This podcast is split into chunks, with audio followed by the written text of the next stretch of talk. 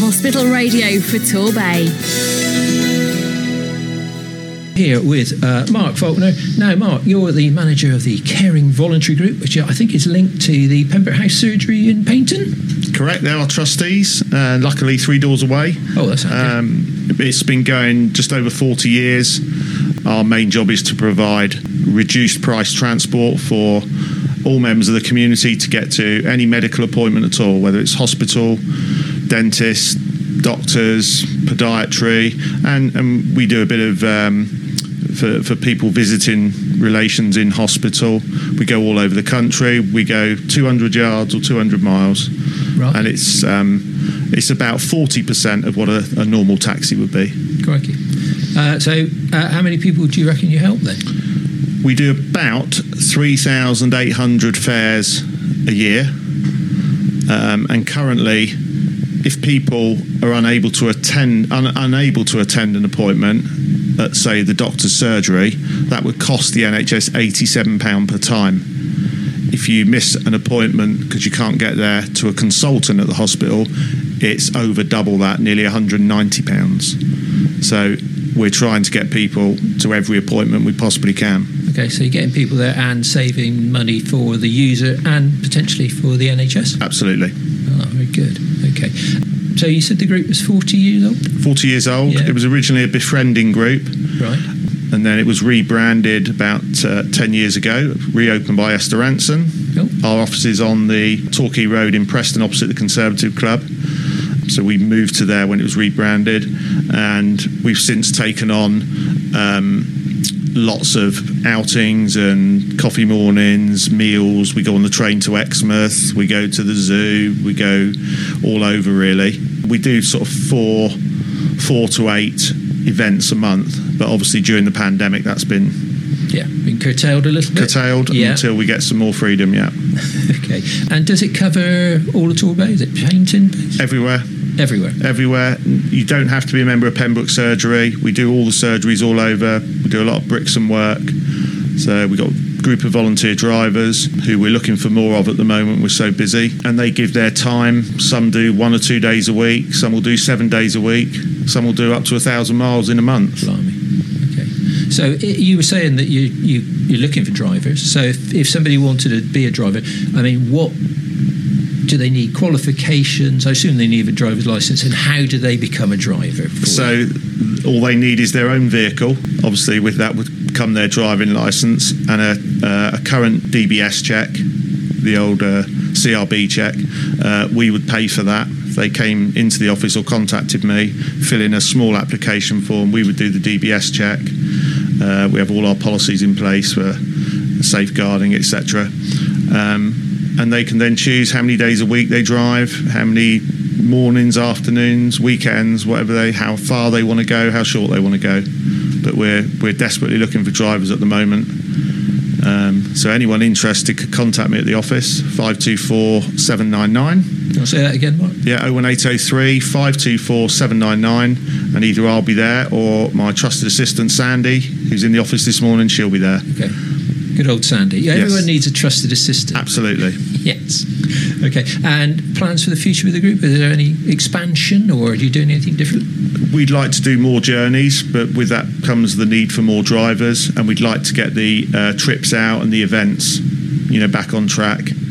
Really, obviously, after the pandemic, and I sort of understand that people are still going to be a bit nervous of mixing in big groups in confined spaces, etc. Yeah. So a few of the outdoor ones, you know, and the train out for dinner somewhere is quite nice. So. I, I know from my own personal experience when I was trying to get to physiotherapy at Newton Abbot, um, and the physiotherapist nicely said, "Well, it, you know, just get on the bus." But I couldn't walk very well and didn't fancy that. And trying to get actually transport, Hmm. and this was, I don't know, five six years ago, I found difficult. So it's a very useful uh, service that you're providing. most of the drivers are um, retirement age, so we have to be a bit careful of, of clients that we accept. We can't, for instance, take clients in wheelchairs. No. A few of the drivers will take wheelchairs in their cars and put them in the boot, or the walkers, they're fine. You know, the little frames, they're fine. But we can't actually physically have someone sat in the car in a wheelchair. No. So that does limit us a bit. But you know, there Yeah. is hospital specialist transport for that. Yeah. Even so, it's a, it's a useful service. So uh, that's the uh, Caring Voluntary Group. Mark's the manager. And what's that number one more time, Mark? It's 01803 524 799. We open five mornings a week at the moment Monday, Tuesday, Wednesday, Thursday, Friday. If you do get through, uh, if you don't get through and it's uh, either busy or uh, after hours, please leave a message, but leave only one because it clogs up the system and we will get back to you. Brilliant. Thank you. It's Paul here at Torbay Hospital Radio. I'm speaking to Mark Faulkner, and uh, we've talked about the Caring Voluntary Group. We're going to talk about uh, Mark's love of sport. Now, Mark, I know you from cricket. Um, you like a bit of cricket, don't you? Love cricket. Yeah. Yeah. Yeah. And Every played, Saturday for years. yeah, played around the bay. Where have you played? Started at Paignton Yep. when I was 11. Played there till I was 13. Uh, the Colts, great Trevor Ward, Yes. he coached was- me down there. He was yeah. a great man, yeah. great man. And uh, obviously his son Tim was my age as well, so played with Tim. Um, 13, uh, moved to Galmpton just for a friendly match one night and stayed there till 2003. So from about 1980 to 2003, Yeah. um, did sort of everything, secretary. I, I did say at the start of this, you're a very busy man. You, you, I am a bit, You're, yeah. a, you're a serial volunteer, I think. Yeah. Yeah. So Galmpton. Yes. Galmpton. Yeah. 2003. Unfortunately, Galmpton folded 2003 and joined Chelston. And then in 2014 or 15, Chelston merged with Kings Kerswell. yeah. So it's now Chelston and Kings Kerswell Cricket Club. And our activity is now based at Kings Kerswell in the uh, playing fields off Manor Drive. Yeah. And uh, how healthy is cricket generally? How about at Kings Kerswell and in South Devon? I would say the pandemic's hit it a bit. People have found other things to do on a Saturday. You know, league cricket, as you know, obviously it's a long day, It and it's not everyone's cup of tea. Um, so that has affected it, and people are cycling or golf or you know just other things really. But the youth league obviously is still popular. Um, it's important we keep the kids involved in cricket and not so much at the start competitive cricket, but just enjoyable cricket. People getting out Yeah. there. Obviously, it's a good fitness outlet as well. So rather than Yeah. sitting at home on their tablets or devices or whatever it is, surely a bit of fresh air is good for them. It is, yeah. Well, they could bring the tablet along if they wanted And to. And score. Yeah. Yes, they could. As they do now, yeah. they could. And so that's youth cricket. It's the South Devon Youth Cricket League. Yep. I think there's a website. There is a website. Yeah. So can they contact the league through that if kids They can to play? contact me or through the website. Yeah. Uh, I'm the chairman of that, and we've got uh, competitive leagues and non-competitive leagues this year, all age groups. Um, uh, Richard and I uh, really just try and facilitate the clubs playing as many games as they can, um, organise themselves, and we'll set up the framework, and then we let them go from there. But it seems to be seems to be thriving around the bay. Yeah. Yeah, I think there's more people coming back to it. So uh, and there's a bit of cricket on the TV, which is good. So Yeah, uh, terrestrial always helps, yeah. doesn't it? So It does, it does. And your own cricketing career, I remember you as a, a well, and still a hard-hitting batsman. Uh, you used to bowl re- reasonable medium pace, which I, I think is probably a bit beyond you now, is it? very much so. Yeah, yeah. Three paces doesn't lend itself to that. But the batting, the batting Yeah, still, still there. love that, yeah. And what the, the highlight of your career uh, as a batsman, Mark? Come on. Dare I say it? Yes, go on. So 169 v v yourself, actually, Paul. Yes. Wasn't it? Um, at Kings Kerswell, yeah. yeah. Um, no, I've loved it. I love the cricket. Um, I love my time at Galmpton. Um, you know, for those who, who know where it is opposite the golf course there, Yeah. it wasn't the biggest ground. It wasn't the smartest ground. We liked it, and the wicket didn't look great, but always played okay.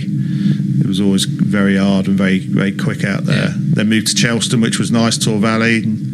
Fortunately, the went into a bit of disrepair Yeah. but now we're at Kings Kerswell and we're trying, you know, to make that as nice as we can. Obviously, you, you live close by, so you, you see it, and you know we're trying to improve it all the time for everyone, not just the sport people, but the, the, the village and the community, really. Indeed, yeah. I mean, the ground looks beautiful. I mean, it's a nice field anyway at Mm. King's Kerswell, and there's a beautiful view from the uh, pavilion. Paul Harding here with Mark Faulkner. And uh, Mark, we were talking cricket. You mentioned Chelston and King's Kerswell Cricket Club is at King's Kerswell, and I believe that you've also got another role in the uh, sports club there. And, uh, Do you want to just Yeah, so expand on that? so the um, when we moved over and joined uh, sort of six six years ago, I was straight onto the uh, what we call the sports club down there, which is a committee of football, cricket, the navigators. Uh, it's like the the junior sort of Cubs and Scouts, Yeah. Girl Guides sort of thing. Penny runs really well, and the village itself. And last year we had a change of clerk. Karen, who used to run it, uh, moved on to another job, and there was no one to run the sports club. And as you know, Paul, it was fair to say that it wasn't greatly supported in the past, and the building and everything had just needed updating, really. So another guy from the cricket club, Adam Mason, and I took it on as chair. Adam's chairman, I'm secretary, and we've now got a new parish council, effectively, uh, led by John Radford, and the clerk, Juliet, who's, who's excellent down there. She really is. And we, we seem to be moving forward. They've been very supportive. The pavilion's having a complete makeover in the next few weeks. It's having new front windows and doors. If anyone knows it, there's some rather ghastly metal shutters go across it, and it looks it looks dated and a bit like an air raid shelter currently. So we're having some new windows and doors put in, making it a bit welcome. There's new hanging baskets, new showers, uh, grab rails, and disabled access for the toilet. So sort of bringing it up to you know what it should be, really. And within that's the we've got the park cafe that's reopened last Yep. Tuesday.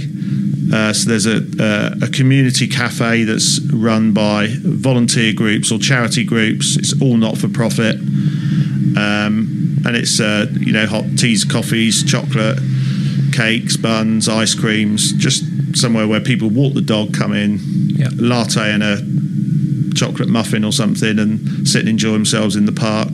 So any any other charity groups that would like to run it for a day, um, we supply all the the goods. Um, we take out what it costs, and then they keep the rest. Right. So any other charity groups that are interested can always contact us. Good. Okay, that's good. Uh, is there any truth in the story that you're hoping to have the Wurzels playing there next year? That is a rumor. It's a rumour. Is that am I allowed to spread it? We can sort of spread it. Uh, yeah, we can. That's what we're trying to do. We've got one through one of our contacts works with a relative of them, Oh right. and uh, they haven't been on the road for obvious reasons. Yeah. and we keep pressing them for next summer.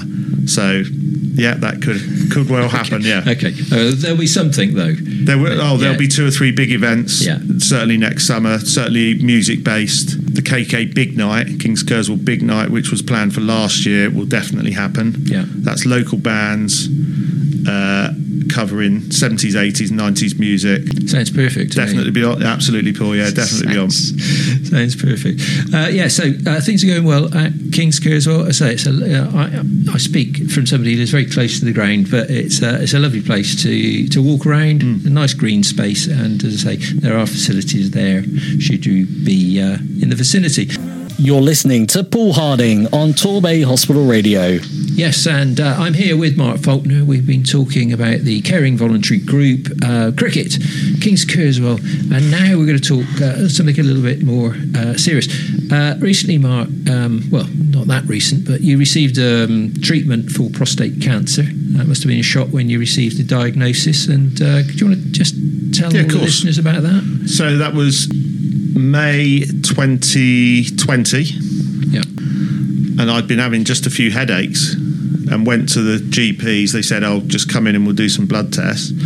And literally, uh, the doctor put her head round the door while I was having the blood test and said, "Oh, just because of your age, we'll do a PSA test, which is a test for prostate."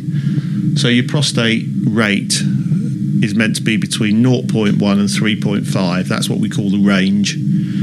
So didn't think anything more of it, just accepted it. I've worked in a surgery, so I knew what it was about. So uh, two days later, got a phone call from the doctor. Oh, we got your results. Uh, everything's fine except one. Your your PSA's come back quite high. So I said, oh, okay. Still didn't really panic. And then she said it's come back 55. So for a range to be 0.1 to 3.5 was, and having known about it from the surgery, Yeah. it was quite scary. Yeah, I'm sure it was. So everything goes through your head. You know, you you don't know what to think for a bit. So on a timeline, you uh, two weeks to see the specialist. Went over to see Dr. Mason over at Mount Stuart. Went through it, had the scan and everything, explained everything, sort of put my mind at rest a bit. Did a biopsy, confirmed it. The nurse, uh, the cancer nurse who was there was really good, settled me down completely. Look, you know, we treat people who are rated with 700 markers, you know, on their thing. So that was that was a bit easier. And once I had a plan in place of how I was going to be treated, it felt not that you were on top of things, but you you know there's plenty of hope for you, and you know that you were you were going to be treated well, etc. Which I was absolutely fantastic. So had uh, six bouts of chemotherapy up at the Ricky Grant unit, which you know you can't talk more highly of these people. Literally, it was three hours it took. Go in, fully comfortable, look at your phone, read the paper, watch the telly, whatever it was, coffee, cakes, and biscuits, uh, not cakes, biscuits. Staff did everything for you, you know, absolutely amazing. 24 hours a day you could ring if you felt rough or you had any concerns, straight through to the, the number given. Absolutely brilliant. Really good. Was good. So it was you had the chemotherapy, and then what happened after that? So after chemotherapy, the arrangement was uh, my specialist, Dr. Lydon, said you can either have eight weeks, Monday to Friday, it's only 10 minutes, radiotherapy, or you can have four weeks and you have one night, which is an overnight stay in Exeter, which is called brachytherapy, which is something that actually Dr. Lydon was instrumental in bringing to this country. Right. And I didn't know when I had the treatment in Exeter that that was the case, and she was uh, the consultant there with me, which is really targeted treatment through. Uh, I think they're gold needles, and they're if you're a bit squeamish, you you know perhaps turn away, but they're inserted into where the prostate is, Right. and it takes three hours to set up, and you're numb from the waist down, Yep. so you don't feel anything, and they're inserted like a game of battleships. Remember when we played battleships, hundred Yeah. squares and minute squares into the prostate. Then you lie exactly still for 15 minutes, and a radiotherapy beam, if I'm telling this right, goes down these needles, so it's really targeted Right. exactly where it needs to go. So I had that in Exeter, stayed overnight, looked after me great, and then four weeks of radiotherapy uh, up at Torbay, uh, 10 minutes of time.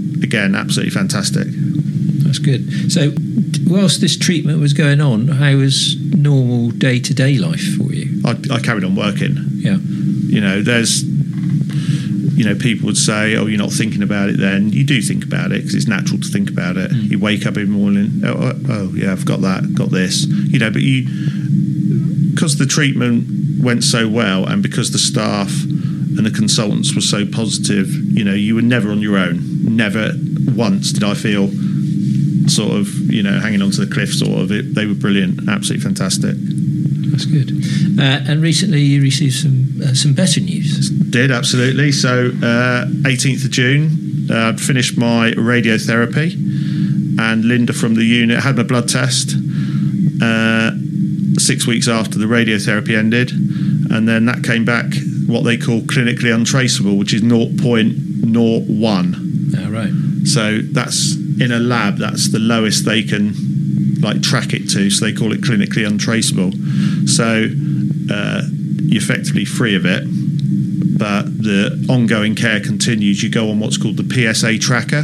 So you have a blood test every three months, and that result, instead of just going to your GP, will automatically go to the oncologist at the hospital. So they keep an eye on you for the rest of your life, effectively. Right. So you're in good hands, excellent hands. And That's good. anyone who's going through it, you know, you've got to stay positive, and you know there are good outcomes from it, Yeah, definitely. that's good. So, from a very um, bad position, Yeah. it's turned out to something that you. Yeah, fine, yeah. and it's completely changed me as well. The way I think about things now. Yes. You know, you know, you've known me long enough, and it's definitely changed your outlook. little things seem more important, certainly. Yes, I'd agree So, with that. but yeah, thankful to all the staff and anyone who's going through it can certainly trust all the staff in, implicitly. Yeah. Brilliant. Okay. All right. Thank you for sharing that with us, Mark. No problem. Um, I know it's close to your. Um, now, Mark will be leaving us in a second. We've missed the news. Sorry for that. If we, uh, anyone who've tuned in for the news, we've missed it, but this was more important. Finally, Mark, uh, let's go back to the Caring Voluntary Group, providing transport to get people to appointments Yep. anywhere, basically. Anywhere. Yeah, as long as it's medically based. As soon as you get your appointment, give us a ring. We'll pick you up, uh, drop you to your appointment, give you a card with the number on.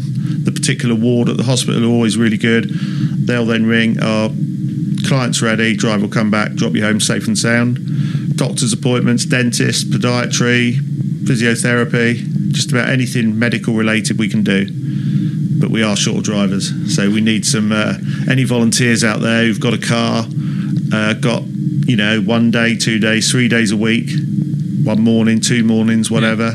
Um, all your mileage is paid from when you leave your house. Um, and you know you, you meet some nice people as well. Like, like I say, a lot of our drivers are retired and mostly single, and you know they, they do it for, for company as well. So you know they meet plenty of friends. And just tell us again how, how if they want to be a driver, how do they do that? How do they contact So you? contact me at the office 01803 524 799. Uh, like I say, myself or Sandy will be in the office. Small uh, application form. Uh, we would carry out a uh, DBS check, which we're obliged to, obviously. Um, we pay for it. Uh, the NHS uh, do the do the checks and that, and then they can start ASAP. And look forward to having them on board. Brilliant. Okay. Right. Well, thank you, Mark. Thanks Thank for coming you. in today. And uh, yeah, that was Mark Faulkner. Hospital Radio for Torbay.